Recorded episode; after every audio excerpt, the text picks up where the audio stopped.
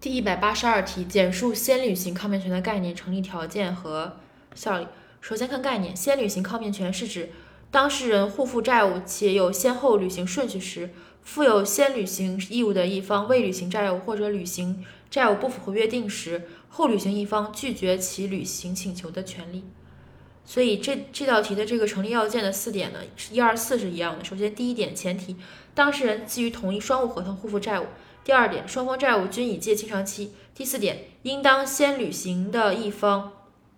未履行债务或者履行债务不符合约定，如履行迟延、不完全履行、部分履行等。然后再加一点，一方当事人应当先履行债务。所以就是第一前提，同双方基于同一合同互负债务。第二，双方债务所负债务均已届清偿期。第三，对方的行为，先履行的一方没有履行债务，或者是履行不符合约定，如履行迟延、不完全履行、部分履行。然后最后再额外加一点，一方当事人应当先履行义务。